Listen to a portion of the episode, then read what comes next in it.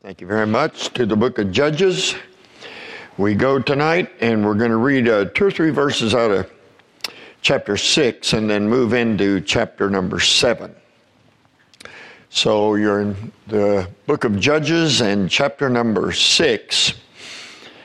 And uh, I think I'll just go ahead and read the verses and then we'll kind of just give a brief refresher and then get into our passage for tonight, which actually is uh, the first eight verses of chapter 7.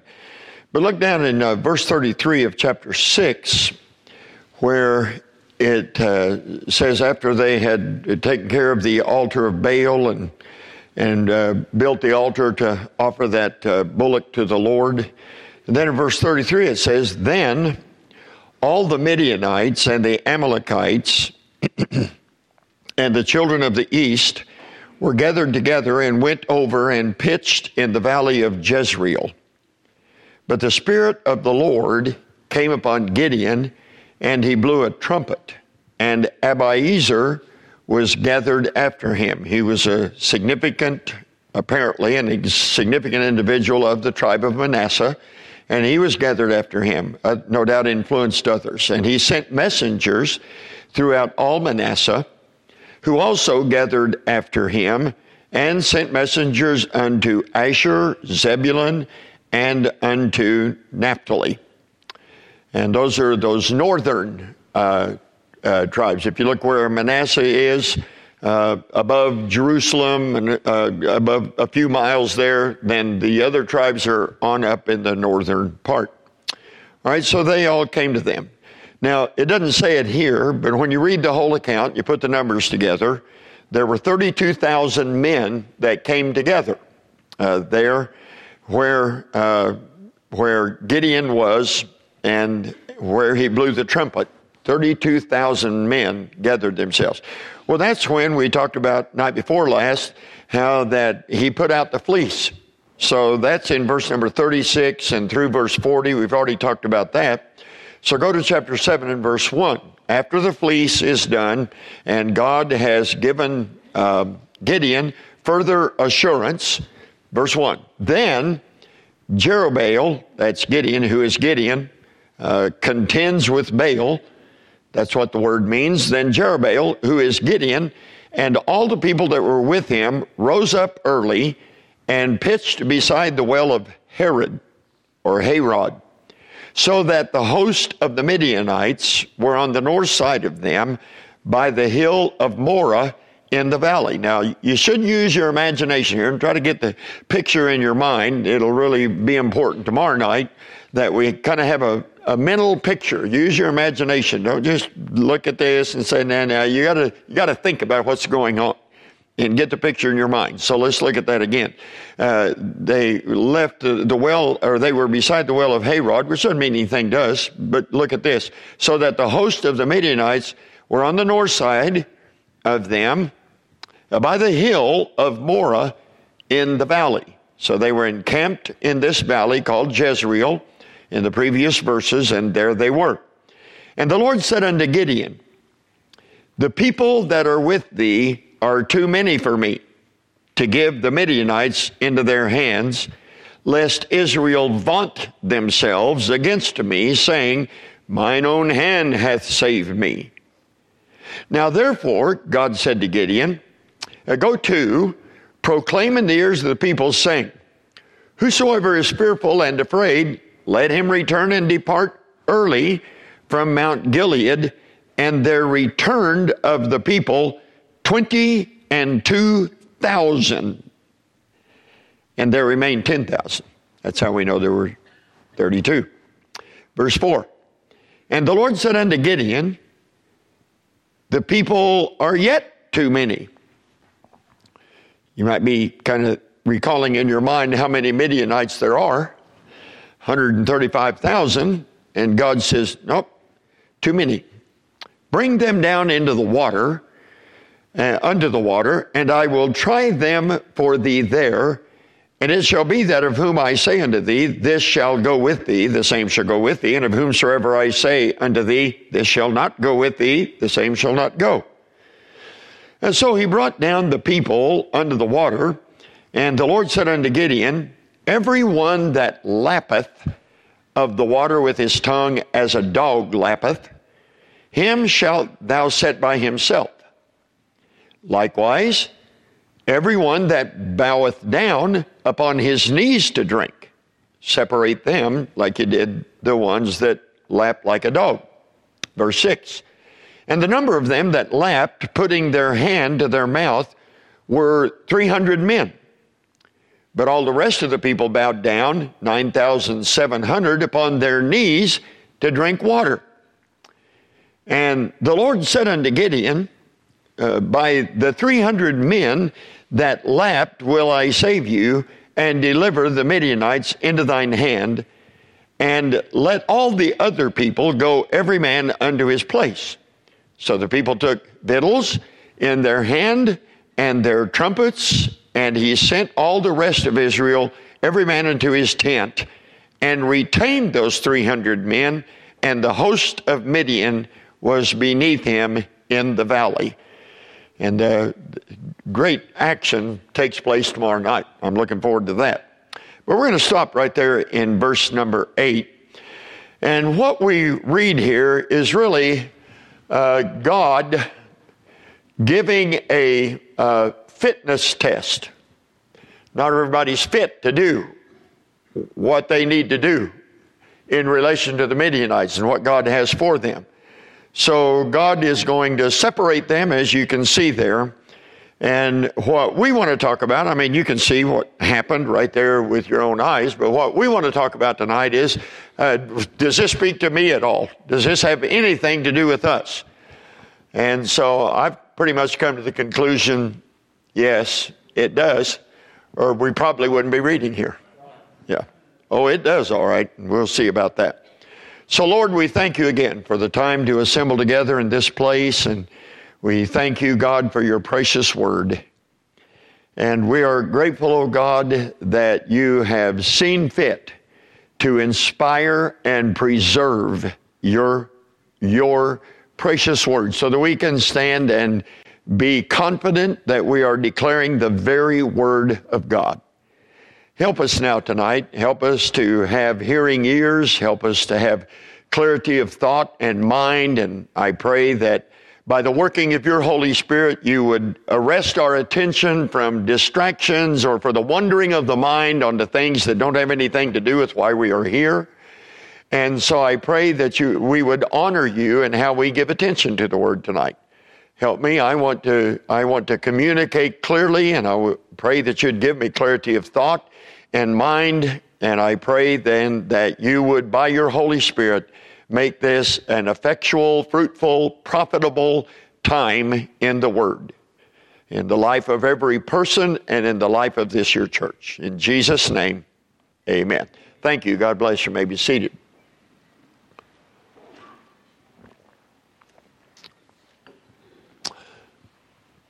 So, just so that we're all together here, just a little bit of a reminder. Remember that the Midianites had held, pretty much held hostage, uh, life in uh, the land of Canaan, or at least in this region, this area of it, made life miserable for them. And they were under oppression of the Midianites, don't forget, for seven years. And uh, you and I have to wonder how in the world could it take them seven years before they called on the Lord? But it did, and probably reflect upon our own life.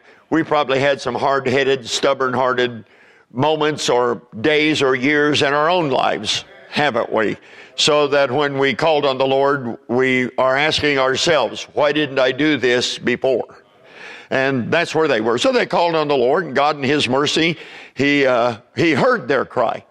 And so, what action did the Lord take? Well, he went to a young man that was of the tribe of Manasseh, a farm boy, and uh, spoke to him and called him a mighty man of valor. That's still one of, one of my favorite portions, where he, the angel of the Lord, the Lord Himself, in uh, and and uh, pre-incarnate form, speaks to Gideon and calls him a mighty man of valor. And here was uh, Gideon harvesting or threshing rather the wheat in the winepress for fear of the Midianites. While he is operating in fear, God's calling him a mighty man of valor. Now, unless you're God, you wouldn't do that. But God knew what he was doing and he knew where he was going uh, with this man Gideon. So uh, he speaks to Gideon and tells him this amazing thing to, that he has for him, and and then he gives him some assurance and shows him a sign of who he is by the offering that is offered upon a rock, and the fire of God consumes that offering. And then he gives him uh, further encouragement uh, and, and, and also has him uh, go to his father's own property and pull down, this is what we were last night, pull down the altar of Baal that was on his father's property and cut down the grove. And this would have been the male and the female de- uh, deity. Baal is the male deity. That's the altar represented there, uh, representing him. And then the grove is representing the female god Ashtoreth. And so he cuts down the grove and pulls down the altar like God says. And so the people's response to that was they thought Gideon ought to die. Uh, in case you weren't here last night, just think about that, would you? They cried to the Lord and asked for deliverance, and so God raises up a man deliverance uh, to deliver them. And then God says, but before we can move ahead with deliverance, then the altar of Baal has to go. That altar of Baal was between them and God, no question about it. And this is hideous. It's, it's, it's an incredibly, uh, uh, an incredible offense against God. This altar. So put down the altar and cut down the grove and off, build an altar to the Lord and offer that sacrifice to me. And so Gideon did that. And he obeyed God. And then he blew the trumpet where we read tonight, the Spirit of the Lord came on him, blew the trumpet, and 32,000 men were assembled together to him. And then he asked for the fleece. And so then we come to our chapter. Now, anybody that reads the Bible and doesn't see the humor that's in the Word of God, I feel sorry for them. I really do. Because you got 32,000 men assembled as you begin in verse number seven, and uh, they are pitched in this certain place, and the Midianites were to their north. I, I'm I don't mean to run it into the ground, but 135,000 strong. Now this is this is this is not a fairy tale. This is not a funny book. This actually happened with people that were real people just like you and me.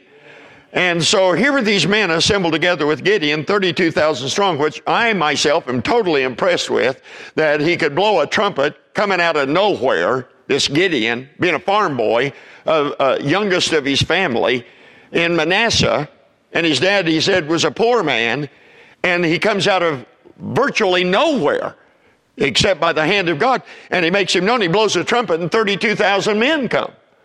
And so they assemble together to him. And so what does the Lord say? This is a good number for us to go with.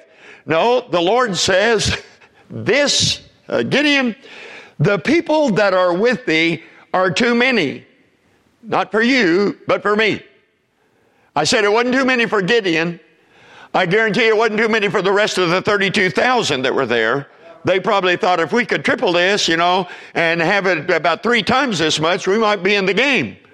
But there's 32,000 against 135,000. The Lord shows up and says to Gideon and says, no, there are too many people for me.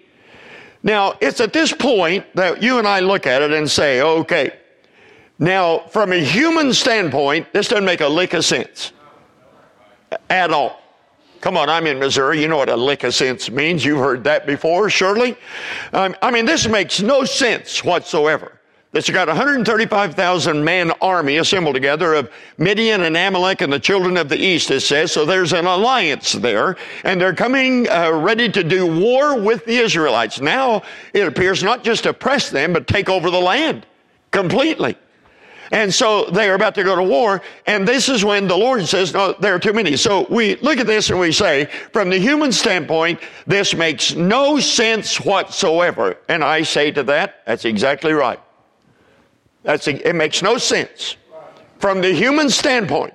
But from the standpoint of faith, if you understand, God requires faith. Without faith, it's impossible to please Him. For if you come to God, you must believe that He is, and He's a rewarder of them that diligently seek Him. So if we look from the standpoint of faith, well, yeah, this makes all the sense in the world. But what is God doing actually? I mean, why does he say it that way? 32,000 men assembled together, uh, and, uh, and now he's got it reduced down to 300 men is what it's going to come to. And he says, you have too many men for me. How does this make any sense? Well, if we don't understand the main objective of God and what is taking place here, it will never make sense. So that if we went up to the people that were assembled with uh, Midian, and there are 32,000 strong in the with Gideon, and the Midianites are encamped up here 135,000 strong, then if we went to any of those men and we said to them, okay, now uh, Gideon has blown the trumpet and we've got this army together, what is the objective? What is the purpose? Why is this army together? And I guarantee you, to a man, they would have said, to get us out from under the oppression of the Midianites. That's what it was. In fact, I think you could take the average uh, Bible reader and just ask them the question for this army of 32,000 men to be assembled together uh, at the blowing of the trumpet, what is the objective? What is the main purpose for them coming together? I dare say that the larger percent of the casual Bible reader would say, well, obviously, it's to get them out from under the oppression of the Midianites. And that is not the main objective. The main objective is that this people come back to God. Do we remember where they have been? They haven't been serving God. Do we remember that they got all shook up because God had the man pull the altar of Baal down and destroy it and cut down the grove? Okay, so where has their devotion been? Certainly not with God. Their devotion has been with Baal. And so the main objective of God is not, oh, my poor people, I heard their cry. And my main objective is to get them out from under the miserable oppression of the Midianites. If that was his objective, he probably would have not only had 32,000 men there, but 132,000 men there. Is everybody with me here? But that wasn't God's objective hand to hand combat and the battle and the war. That wasn't his objective. The objective was to get this people back to God where they belong. See, and so that is the thing that we have to remember.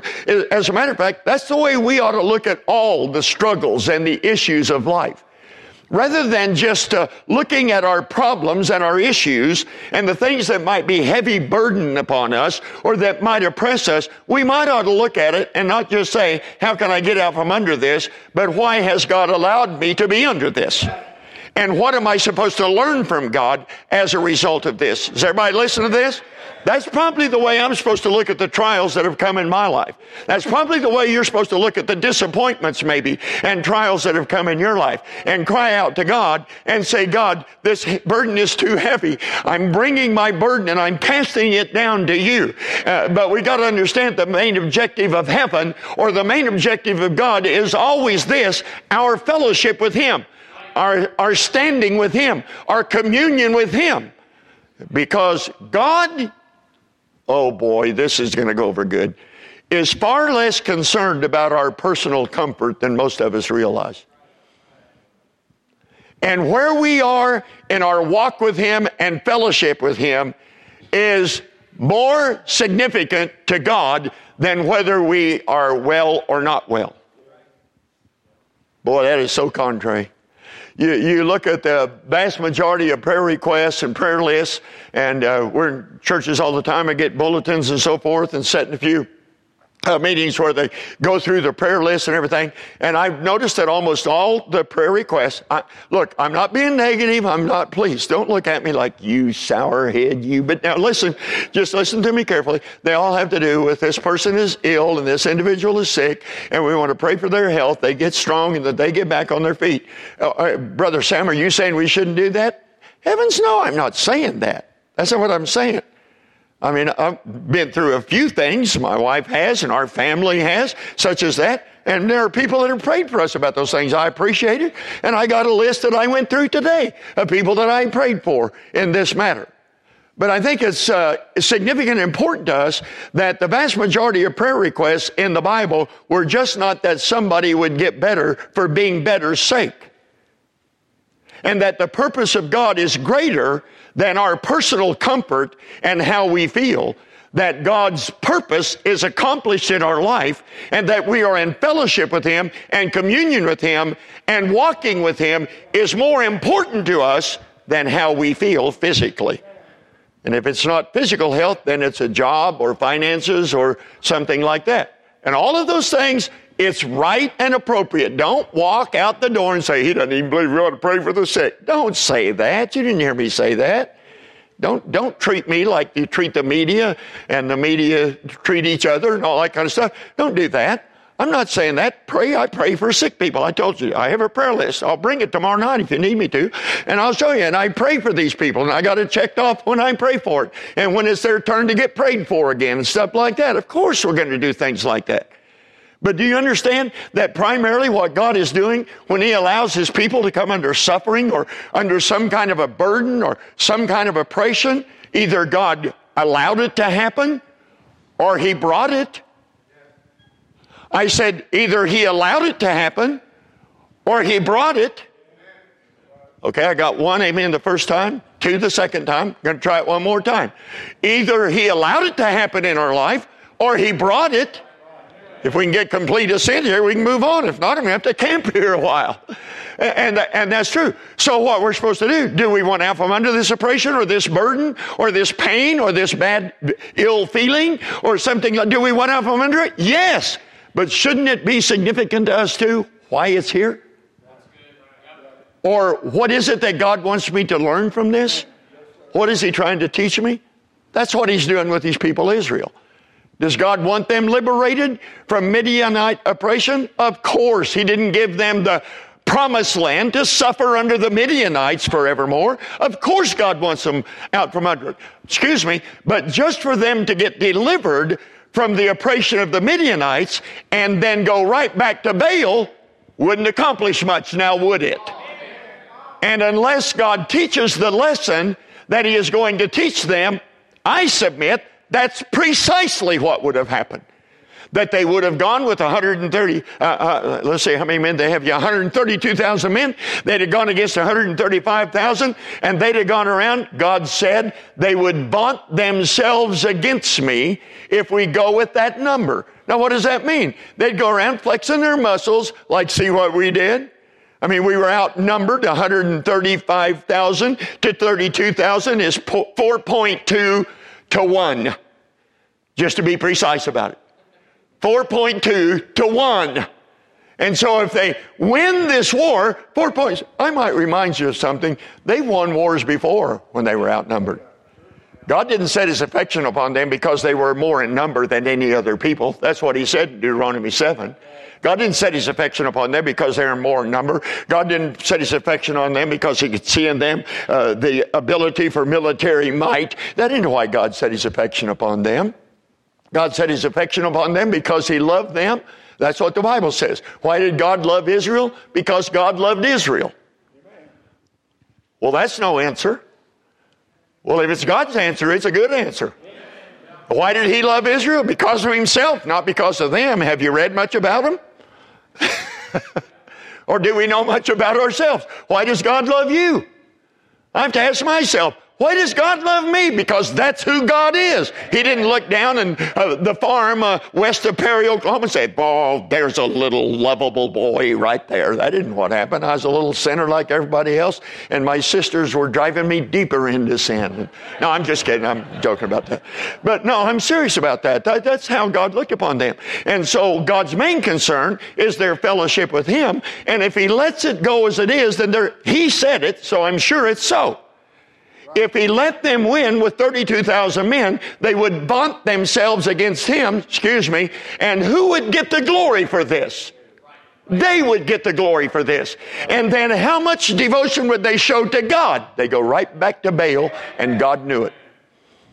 So that's why he calls them aside and he says to Gideon, You got too many men here. There are too many men for you. So now he's going to divide them up. And he's going to divide them up in this incredible way. I, I, might remind you, I just noticed on my notes, I, I would like to say that how we see God working here is fairly typical throughout Scripture.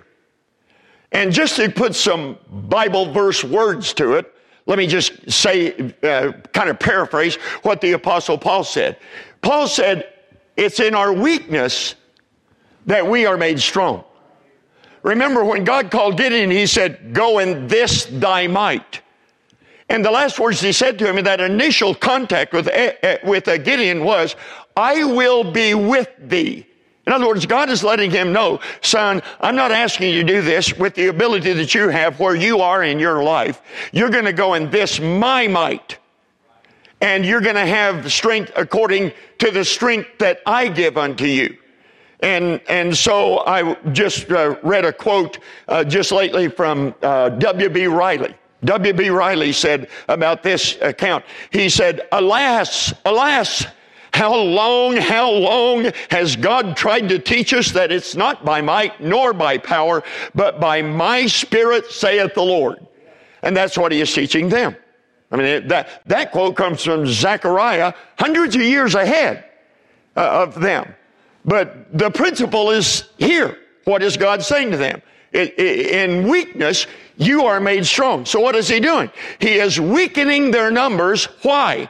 So they can know his strength. See, he is weakening their numbers so they can know his strength. And the apostle Paul put it that way, and he said, he's the one that said, uh, not many wise are chosen, and not many mighty men are chosen, and God has chosen the foolish things of this world to confound the wise, that no flesh should glory in his presence. And Israel is not going to be able to glory in their flesh here. when this tale is done, ladies and gentlemen, to God be the glory, and that's the whole purpose of it, and their fellowship with God. So, here's what he does. Uh, we start down now in verse number three. Uh, therefore, go and proclaim in the ears, seven, chapter 7, verse 3. Now, therefore, go to proclaim in the ears of the people, saying, Whosoever is fearful and afraid, let him return and depart early from Mount Gilead. And so he is going to separate those that are fearful. Now, I, I marked it just so I could read it to you out of Deuteronomy 20. You don't need to turn there, but you can mark it down and read it later. But there in Deuteronomy, before they went into the land, Moses has given them instruction. And Moses gave them instruction from God about this type of a situation. And here's what he said that when you're ready to go into conflict, are you listening now? And you're ready to go into battle and ready to go into war, he said, uh, The officer shall speak further unto the people, and they shall say, What man is there that is fearful and faint hearted? Let him go and return to his house, lest his brethren's heart faint as well as his heart. Okay, so let's put it another way. If you find that somebody's a coward, well, that's what it means to be fearful in this situation. Okay, it's too harsh a word for the 21st century, so maybe I shouldn't say it. But I already said it, so I'm going to go ahead and stick with it. Yeah. Uh, I, I, don't want to feel a social pressure here to back off on that. So if somebody is found to be a coward and afraid to go to battle, send them home. Why? Well, because they're not going to do you much good. See, the idea here is for God to use these men in this conflict, in this battle, and a, a sub point, the first is to come back to God. A sub point is to be free, uh, uh, uh, free from the oppression of the Midianites. And the Bible says that the fear of man bringeth a snare. So if you got a soldier that himself is ensnared, then he's not going to help other people that are ensnared. And what it's going to do is spread. It's contagious. You know how one guy like you, you maybe see this in football games for those of you that are worldly enough to watch that kind of stuff.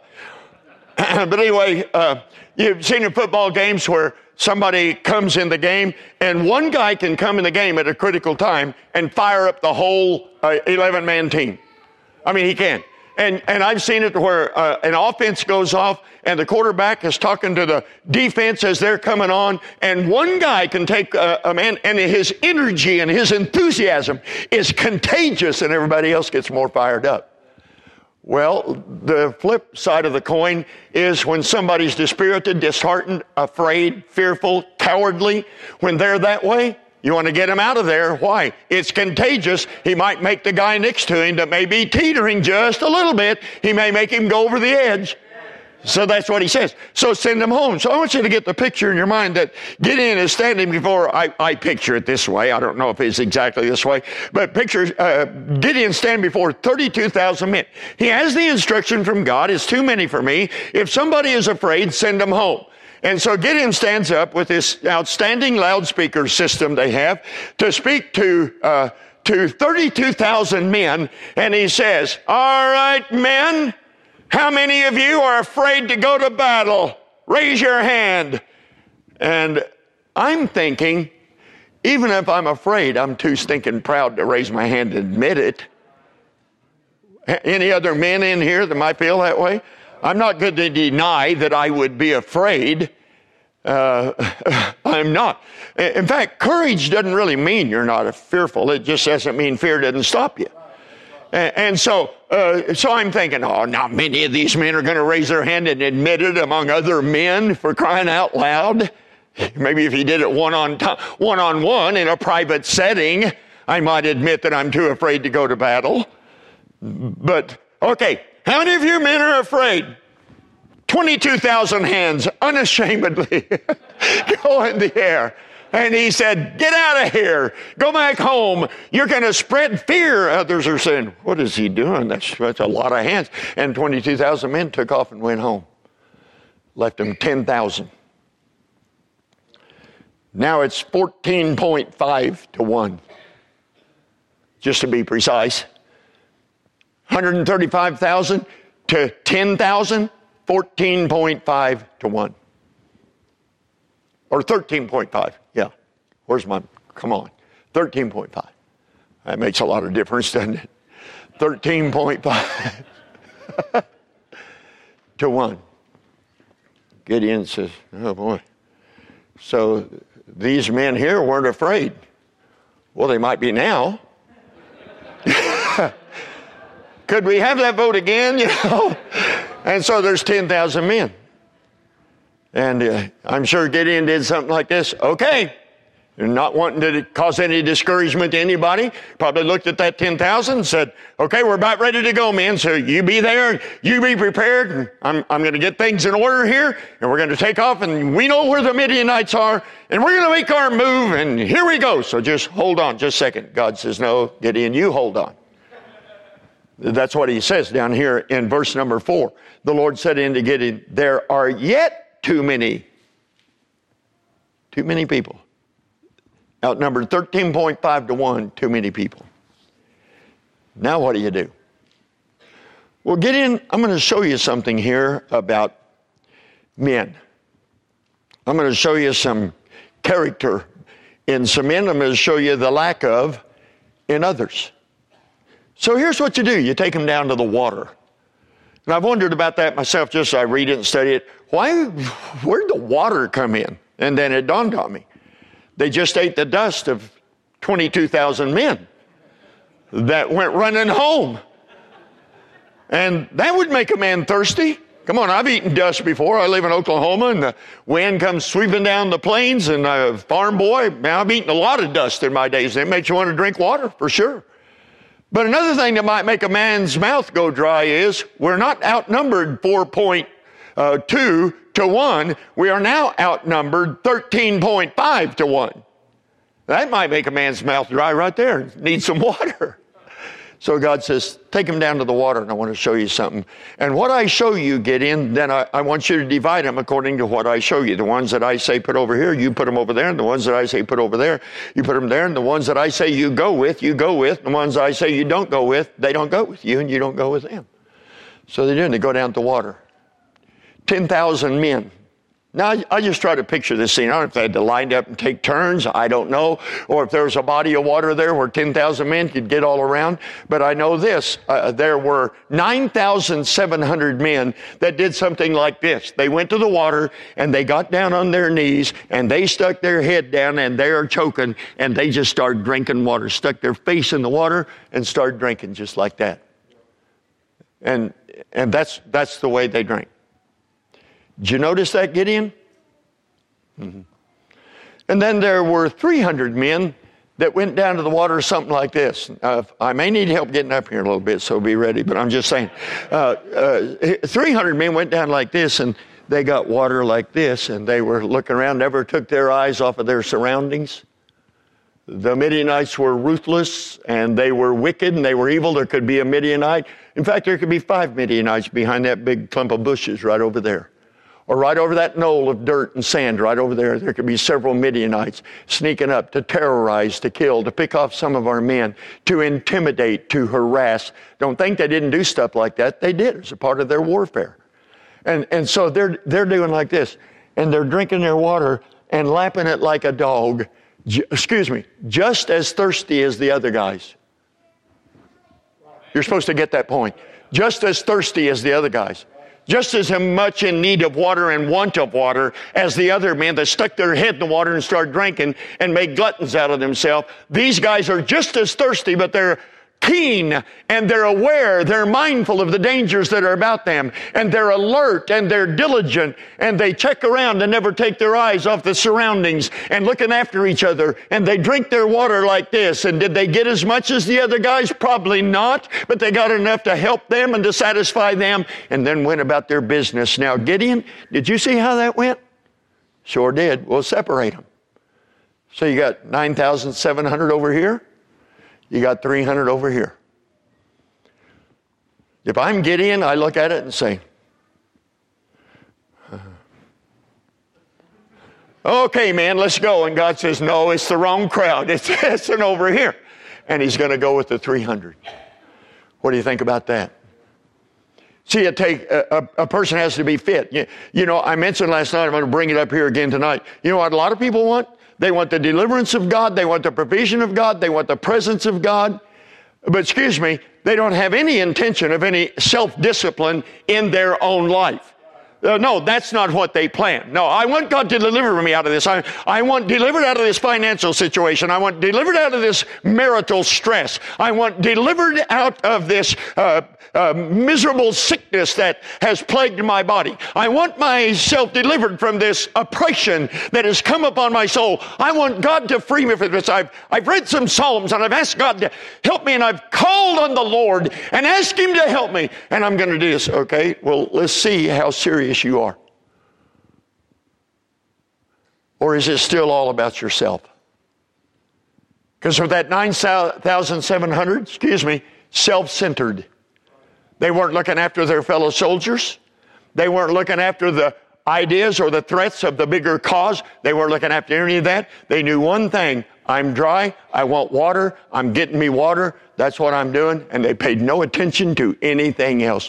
Where you've got others that were saying, I may have the same appetite for water that they did, but I don't go about satisfying it the same because this requires diligence. We are under threat and danger always. And they exercise that kind of discipline. Now, let's talk about that for just a minute. Let's talk about that. Because um, if you listen to preaching and you hear a preacher talking about, let's say, the lordship of Christ and his authority over our life, and, and then preach as it ought to be preached. That we are to totally surrender to the Lord, and our life is to count for God. And and and and I, I'm and I'm just telling you how I remember hearing it at Silver State Baptist Youth Camp. I remember hearing it after I got called to preach when I was 16 years old and still going to youth camp and hearing the preaching. I remember hearing it in revivals. And when I heard a preacher preach about total surrender, I, I really was under the impression this means that I am totally sold out only to the things of God and I can't enjoy any of the things of life that themselves are not evil, but they are contrary to just being totally sold out to God. Did you notice that these guys that were very disciplined, they got the benefit of the same water they drank. And I'm not one that believes, nor do I believe the Bible teaches, that because we are dedicated or sold out to the Lord, that there are not pleasures of life of which we should never taste. Now, I'm going somewhere with this. That we should never taste. Since I brought up taste, let me read you another quote here. If I can find it here real fast, I want to read it because he says it better than I could say it. Now, I want you to listen to this. Okay, let me look here. Here it is. Page 8. Can you believe we're already at page 8? And I've only got 23 pages, so we're just, no, I don't have 23. I'm kidding. Listen to this. Uh, here, here's what the man said. I don't know who it was. It came out of Clarke's commentary. I was preaching in the Kansas City area, and I went to a Nazarene Bible college there and went into their library and found some good stuff when I was studying this. And so I found this out of a Clarke's commentary. Did you ever hear Clarke's commentary? Yeah. And a bunch of old, it's old, old stuff. And here's what this old timer said. He said, those only are the true warriors of Jehovah who, when an enjoyment is offered, such as refreshment at a living well, that's what he called it, any of the pleasures of life, okay? Uh, a true soldier or warrior of Jehovah, taste it only in passing and while standing on the alert. That's what he got out of this part, where these guys, you know, did this instead of sticking their head in water.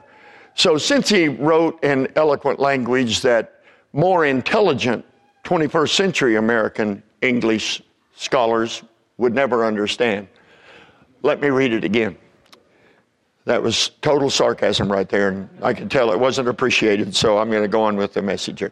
Those only are the war, true warriors of Jehovah who, when an enjoyment is offered, such as refreshment at a living well, Taste it only in passing and while standing on the alert, not seeking enjoyment and the crouching down to it in indolent comfort, but mindful every minute of the business at hand and the desired victory, only lapping the water upon the way. That's the way he put it. Okay, so now let me bring it down to just, just where we live. Uh, let me see here. I'm acting like I'm thinking real hard, but I already know what I'm going to say. Uh, let me think. You think it's wrong to pull for a football team? I agree with one preacher I heard say football is a violent sport. It is a vicious, tough, mean sport. And I'm only going to watch it when I get a chance. That's what he said about it. But they're trying to make it a sissy sport, but it's still pretty rough now. But anyway, do you think it's wrong? Uh, my dad and my brother's eight and 10 years older than me, big OU Sooner fans. And I was raised 24 miles from Oklahoma State University and then wound up pastoring there for 16 years. Barry Sanders, you might recognize that name. He came to our church a couple of times. One of the assistant coaches that went on to do some head coaching. He was in our church for five years and he gave me good seats. Do you think it's wrong for me to go to a football game? I've been a Sooner fan all my born days. I'm actually bipolar. I like OSU too. So I know they say you can't do that. Well, I've been doing it all my life. So I guess you can't do it. And so, but I've been a big Sooner fan primarily for football and have lived within an hour and a half, and I've been to five games down there my whole life. And I've wanted to go to a lot more, especially since I lived in Del City the first seven years, and I've lived in Oklahoma City the last 32 years. And I've wanted to go to more. It's, it's 30 minutes, it's less than 20 minutes from my house to where Oklahoma plays football. And, and I like them. But you know when I got to where I knew I was over the top? It was 1981. I was pastoring in Stillwater. My dad, uh, of the sickness I spoke of the other day, for those of you that remember, my dad had had a kidney removed and was recovering from surgery, and he had that surgery in the mid September. And now this is about the 26th, I think it is, of September. My dad wanted to know if I wanted to come over and watch Oklahoma play Southern Cal. And uh, since they were both rated right up there, I think number one and two, I forget which was which. And this was a battle of two uh, football giants at that time. And so um, my dad said, You want to come over and watch the game with me? Well, I use the justification is my dad's a sick man and he needs his son there by his side. So I'm going to go watch that football game. and so I did, and I did enjoy being with my dad and I watched the game. Now, the problem was, uh, by the time we got into the fourth quarter, the game was still very, very tight, and Oklahoma had a slim lead, but we were having a prayer meeting for a revival that was starting Sunday. And so I had to drive back to Stillwater, which is only 24 miles, but I had to drive back to Stillwater, so I was going to listen to the rest of it on the radio. Well, back then, you know, we didn't have all the FM stuff and all of that. And so the electrical lines along there messed up my reception. So I had to get off the highway and drive on dirt roads all the way home, away from those lines, in order to listen to the last part of that ball game. And so I was listening, OU's defense was being tough. I mean, they were holding them, holding, and then mm, Southern Cal started. And just about two, five minutes from the church, Southern Cal scored. The game ended, and OU lost. And I was in such a frame of mind. This went through my mind. I'm, I'm confessing this. This is 1981, so give me a break. This isn't something I've struggled with just lately. And, but in 1981, getting ready to have a prayer meeting, special prayer meeting on Saturday night for revival, here's what crossed my mind, Brother Mill. I wish I wasn't even having this prayer meeting. I was so bent out of shape because, I mean, who doesn't hate Southern Cal? Come on. But anyway, I was so bent out of shape that my Sooners lost that game at that point. It actually passed through my mind.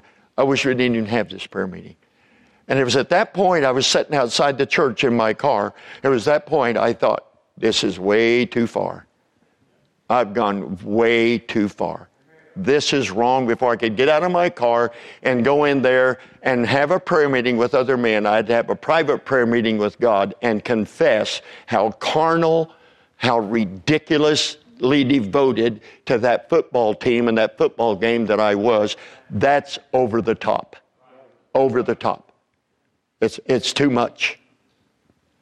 Rather than tasting it, I was indulging in it. You understand what I'm saying? Rather than tasting the enjoyment of sport. Paul knew something about sport, the way he wrote. And rather than tasting and uh, enjoying what I could of it, no, it, it was, it had me. It had me. And I'm not saying it, it, never tried to rise back up again in my life. I'm not saying that. My wife's sitting right over here. What do you want me to do? Stand here and lie right in front of her? I mean, it's not like I never had to deal with that issue again. I'm just saying, I knew this is too much and this is wrong. Instead of tasting it, it had me. Um, do you know, you know Richard King? He would be happy for me to tell this. A, a wonderful servant of God. Maybe there are people in this room that uh, ever were affected by the ministry of Brother Richard King. Dear man of God, suffering from Alzheimer's right now and, and such as that. But I remember Richard King sitting and telling me with tears, he said, Brother Sam, I love to go deer hunting. I love to go deer hunting. But he said, honestly, I, I had to quit completely for a while because it got to the point that's all I could think about is deer hunting. And I was taking time away when I should have been making calls and when I should have been studying, when I should have been visiting people. And I justified it by saying, well, the deer season is short and this won't be long. But he said it had me. And he, and he sat there with tears and saying that I had to come before God and say, deer hunting by itself is not a sin, but I made it a sin. What do you think about that? Instead of tasting it, it had him. It had him. That kind of thing. You go to Southwest Baptist Church, and there's a brother in the church now that you go around, he's greeting people and he's helping people and drives a bus, and he's a soul winner and uh, a businessman. And in his uh, business, he prospered a number of years ago, and he grew up a kid, a big racing fan. And so when his business had prospered to the point that he could get in, and I'm talking about drag racing, I'm talking about those kind of automobiles that are hundreds and hundreds of thousands. I mean, just, you know, it just costs a lot of money to get into that thing. And, and so after his business prospered a while, his uh, effectiveness at church began to go down and down and down, and such as that. And then he got back on the road and went on the car racing, drag racing circuit. And he went, he went also to be a chaplain, and I, I'm sure he helped some people. I'm sure he talked to people about Christ. I'm sure he did. but Sunday morning church at the racetrack is, I don't think, what the scripture has in mind. Nor cowboy church at the rodeo and stuff like that. I'm, I'm glad for everybody that hears about the gospel and gets saved. I'm thankful for that. But that's not what the Bible has in mind about New Testament church life. And, uh, and so he really got back into it. I mean, really into it. And, and big time. And, and successful. As far as, you know, what I understand. Because I never followed drag racing. But anyway, yeah, successful. Made money. Eh, big time stuff. Doing fine, just fine. I witnessed people, I talked to people. And then one of his best friends got killed in one of those races. And it shook him up. And he said it brought him to his senses to realize no matter how I want to look at it, this has my life. It has me. And God didn't. Does everybody listen to this? Brother Sam said drag racing is a wicked, evil sin. You didn't hear me say that. But if it owns a man, I'm not the one that said it became a sin. He's the one that said it became a sin. Is there anything else that can get that way? Can the ambition for more, the desire for more, you, you know what John D. Rockefeller's middle name was? John D. You know what that D stood for? Davison. So there, I can tell you're impressed. John Davison Rockefeller, 27th uncle or cousin or something to my dad and his brother. So, one of my relatives. I check the mail every day. Surely I'm going to get some of that stuff. and so they asked John Davison Rockefeller when he had accumulated millions and millions and millions when millions was like collecting billions and billions of billions. How much money is enough? One more dollar. And he never lost his ambition for one more dollar, one more dollar. That can happen in business. It can happen with the thirst and the hunger for money.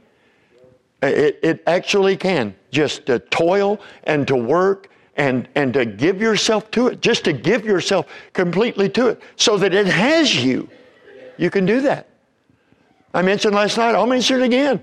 To choose careers that take us away from the ability to serve the Lord. I, I, I'm not the Holy Spirit. I can't tell anybody what to do, but I would uh, challenge young people, and I do challenge young people.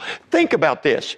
If I choose this career, how is this going to affect my service to the Lord? You may not be called to preach. You may not be called to be a missionary. You, know, you may not have the ability to stand up here and lead the singing and play instruments. You, you may not ever be on a church staff. I mean, you're not supposed to be on a church staff, but you're supposed to serve the Lord. Don't we understand that the Apostle Paul said it this way? Know ye not to whom ye yield yourself servant to obey? His servant ye are. To whom ye obey? And there are people that are servants to their career.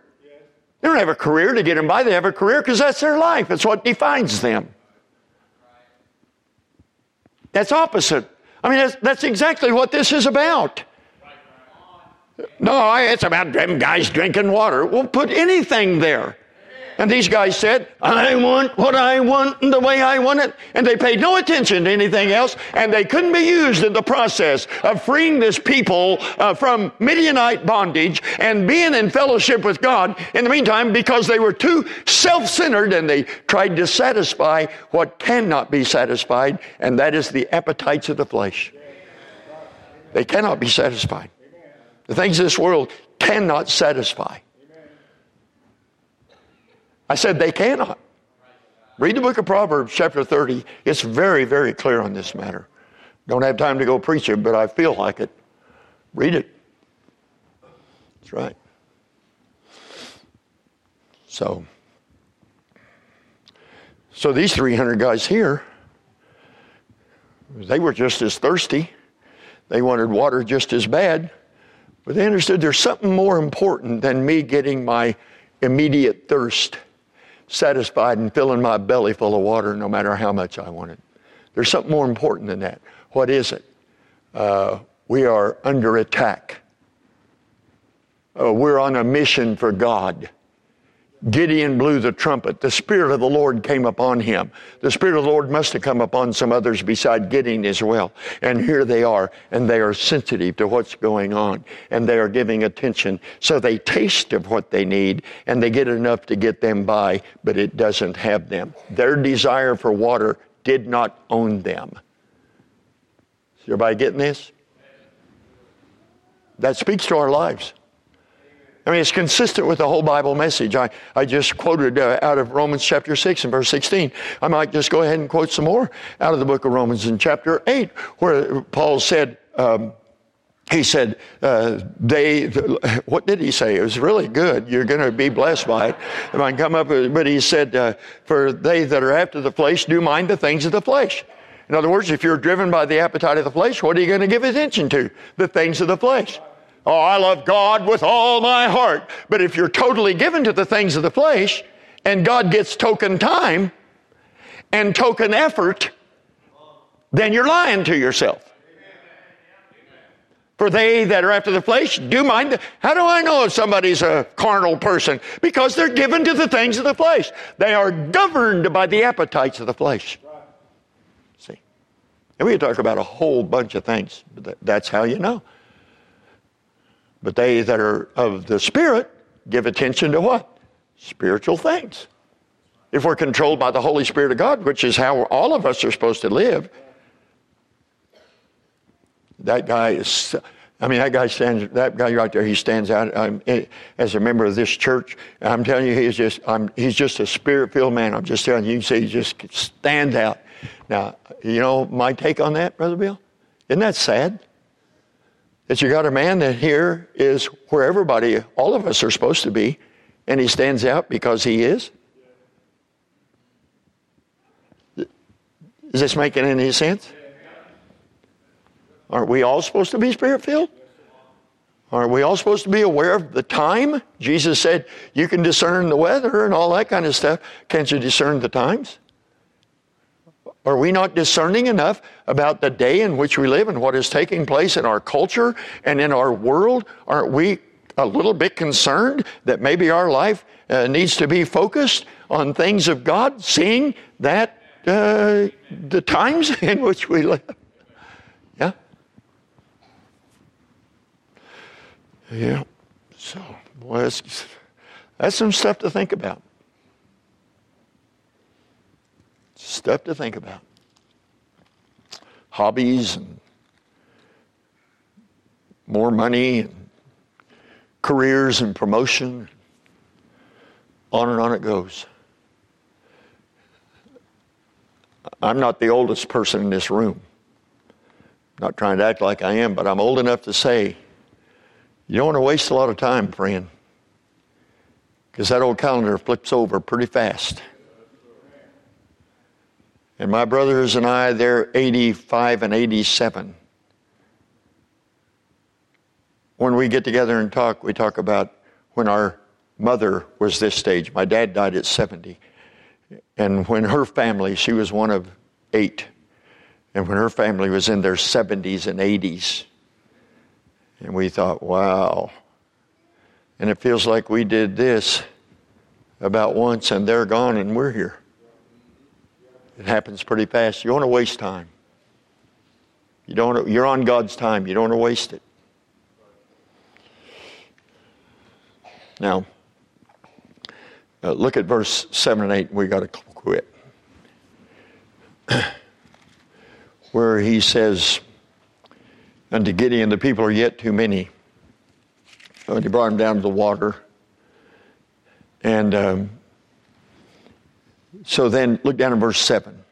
And the Lord said unto Gideon, By the 300 men that lapped, will, say it please, by the 300 men that lapped, will I save you and deliver the Midianites into thine hand. And let all other people go, every one, unto his place. So the people took victuals in their hand and their trumpets, and he sent all the rest of Israel, every man to his tent, and retained those 300 men of the uh, 300 men, and the host of Midian was beneath them in the valley. I, I have to close with this. That's time. But let me just say, at this point, 300 men against 135,000, humanly impossible. From the human standpoint, absurd. it's absurd. Just like what God expects of us is absurd to think about without His strength, without total surrender to Him. Uh, uh, I'm, I'm going to do this quick, but I, I want you to get it. I, Sam Davison, am called upon to live a holy life unto God in this place, in this world of sin. I'm supposed to be holy because He is holy. Can I have your attention? For me to be that in this place and this world is ridiculous. I can't. I can't. That, that's what we're You don't roll up your life and say, I'm going to be Christ like. I'm going to live a holy life. Uh, but as He which has called you is holy, so be ye holy in all manner of conversation that has to do with every facet of your life and every all manner of conversation. And I look at me. I know me. I know my flesh. Do you know you? Are we willing to admit to our fleshly appetites? Are we willing to admit to our fleshly frailties? Are we willing to admit that there's a conflict that goes on? And the Apostle Paul said that it's going to go on until Jesus comes again and changes this vile body till it's fashioned like into his own glorious body. Did you know as long as we're living in this flesh, there's going to be a war. A war between the Spirit, that is the Spirit of God that is in us, and the war between the Spirit and the flesh. And these are the contrary the one to the other. And for me to try to live the Christian life in the strength and the energy of my flesh is as ridiculous as taking 300 men and telling them now, you go in your might and you defeat 135,000 enemy. That is an absurd expectation except for God. And for you and I to try to live a holy life in this flesh, in this world, except for Christ in us, is an absurd expectation. That's why Paul wrote, I'm crucified with Christ, nevertheless I live, yet not I, but Christ liveth in me, and the life which I now live in the flesh, read Romans 7, it'll tell you about his own battle with the flesh. And the life that I now live in the flesh, I live by faith in the Son of God, who loved me and gave himself for me. I just read in my Bible reading this morning, the Gospel of John, that where he said that greater is he that is in you than he that is in the world. And apart from Him, we're toast. We're toast. Yeah. And the same thing would be true of the role of a church. Eight billion people in the world. Isn't it good to be a part of a growing church and where people want to be here and where uh, new people are coming in? And I've met folks that haven't been saved long and haven't been members here long. Some that have been saved a while and got away from the Lord and came back. I've met all kinds of folks here this week and have enjoyed every minute. Isn't it good to be a part of that? And isn't it good to see the missions offering? You know, it's probably going to go up probably around 200,000 this year. Isn't that wonderful? Yeah. But in our in, in our job ridiculous? That from a local New Testament church, we're supposed to go into all the world and preach the gospel to every creature. That, the Great Commission is given to the church. It wasn't given to the Billy Graham Evangelistic Association or somebody's TV ministry worldwide, international. No, it was given to the local church. I remember South uh, Bible Baptist in Stillwater. We were creeping up to that hundred thousand dollar mark for missions, and I thought if we could just ever get to the hundred thousand dollar mark, there's no telling what we can do. We got up to ninety eight thousand. I mean ninety six, and then ninety eight thousand. And what really made me mad is they never reached a hundred thousand until McCracken became their pastor, and that really that was a hard pill to swallow right there. But anyway, a hundred thousand dollars, and you know what I found out when we got around a hundred thousand? I was just as frustrated as I ever was before because the need is so much greater than one church's resources. go to Southwest Baptist Church, and the pastor there is a wonderful missions church, and the pastor that I succeeded, he'd been there 29 years, he said, uh, Sam, someday you'll see a half a million dollar missions offering given at this church. And he said, Wouldn't that be something? I said, That'd be amazing. And I remember thinking about it, and then it grew from 218,000 to 300, and then 350, and then we hit, hit 500,000, and about 2000 we hit a million dollars in missions, and since 2000 or 2001 we've never been under a million dollars, and this past year is a million three hundred and some odd thousand dollars for missions, and you know where we are? Just as frustrated. I don't mean frustrated in a negative way, but I'm just saying the need out there is so much greater than our resources. And so we look at that and we say, how are we supposed to do that? I mean, if we had a million dollars or five million dollars, you think five million dollars to get the world around? 50 million. How about a hundred million dollars? I'm just saying, the need of this world in evangelization and the, and the work of the gospel is so much greater than our resources, but for God. But for God. He's the one that can take those five loaves and two fishes and look what in the world he can do with them. Little is much when God is in it, indeed. I'm just saying. And our responsibility is to be obedient. And what we got to understand is we look overwhelmed by the need of this world that is in basic, major rejection of God and His Son, Jesus Christ. Read the scripture and you'll see that that is so. And here we are in our little congregations here and there trying to reach the world.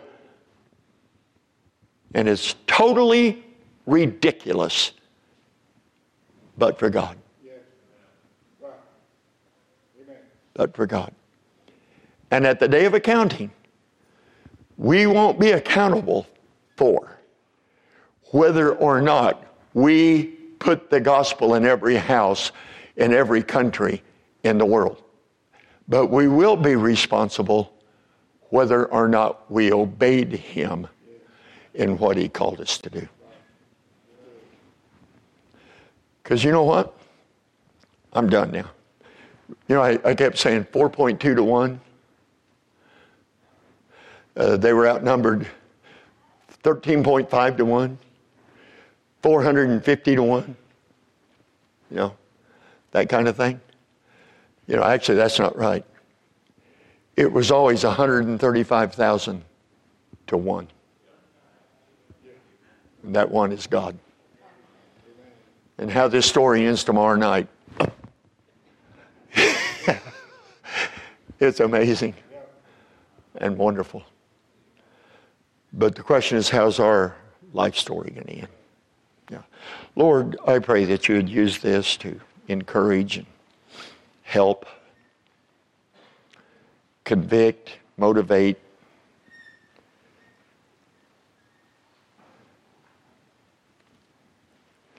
The judgment seat of Christ is going to settle and expose so many things.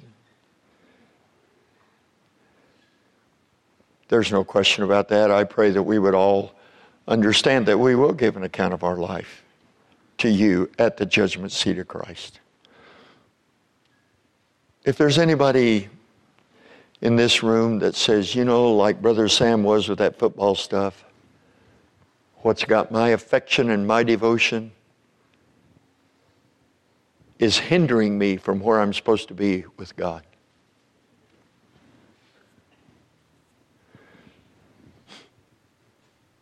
Like Brother King, who said deer hunting almost had control of him. That's not what God intended. Is it good for a man to get out in the wild and have some peace in the countryside, take in some of the meat that, according to your word, is provided by your hand. No, that's not wrong. Is it wrong for a man to live for that? Yes, that's wrong. Is it wrong to take a powerful car up and down a racetrack? That in itself is not wrong. Is it wrong to be controlled by that? That's wrong. Is it wrong for a man to have a job, a career, to be diligent, faithful, work at it, be a great testimony, use the resources to raise a family for the glory of God, and support the work of the ministry? No, that's not wrong. Is it wrong to live for that job and be governed and controlled by it? Yes, that's wrong. Is it wrong to have uh, strong, strong family ties? A close knit and strong family? No. But is it wrong when it's the family that governs our ability to serve the Lord or not? Because we've got to keep everybody in the family pacified by being here, there, and what they expect. Is that wrong? Of course it's wrong. It's not what you intended. Help us to think about these things. This isn't an accusation. I don't know who all's here. I don't know the circumstances of lives in this room to stand up and say these things. But your Holy Ghost knows. And I pray that your Holy Spirit would be at work, and where there's a need of revival, might your Holy Ghost work, and may it be produced. Why not tonight? If somebody's here never saved, playing some game with their soul, and they're still not saved by faith in Jesus Christ and the blood that He shed to take away our sins, I pray for their salvation. Are there some here tonight that need to take a stand with this authentic New Testament Baptist church and identify as a member of this church? Help them to do what they ought to do. Thank you again for your goodness and use this invitation for your glory. In Jesus' name, amen. Let's stand together, shall we? We're going to have a time of invitation.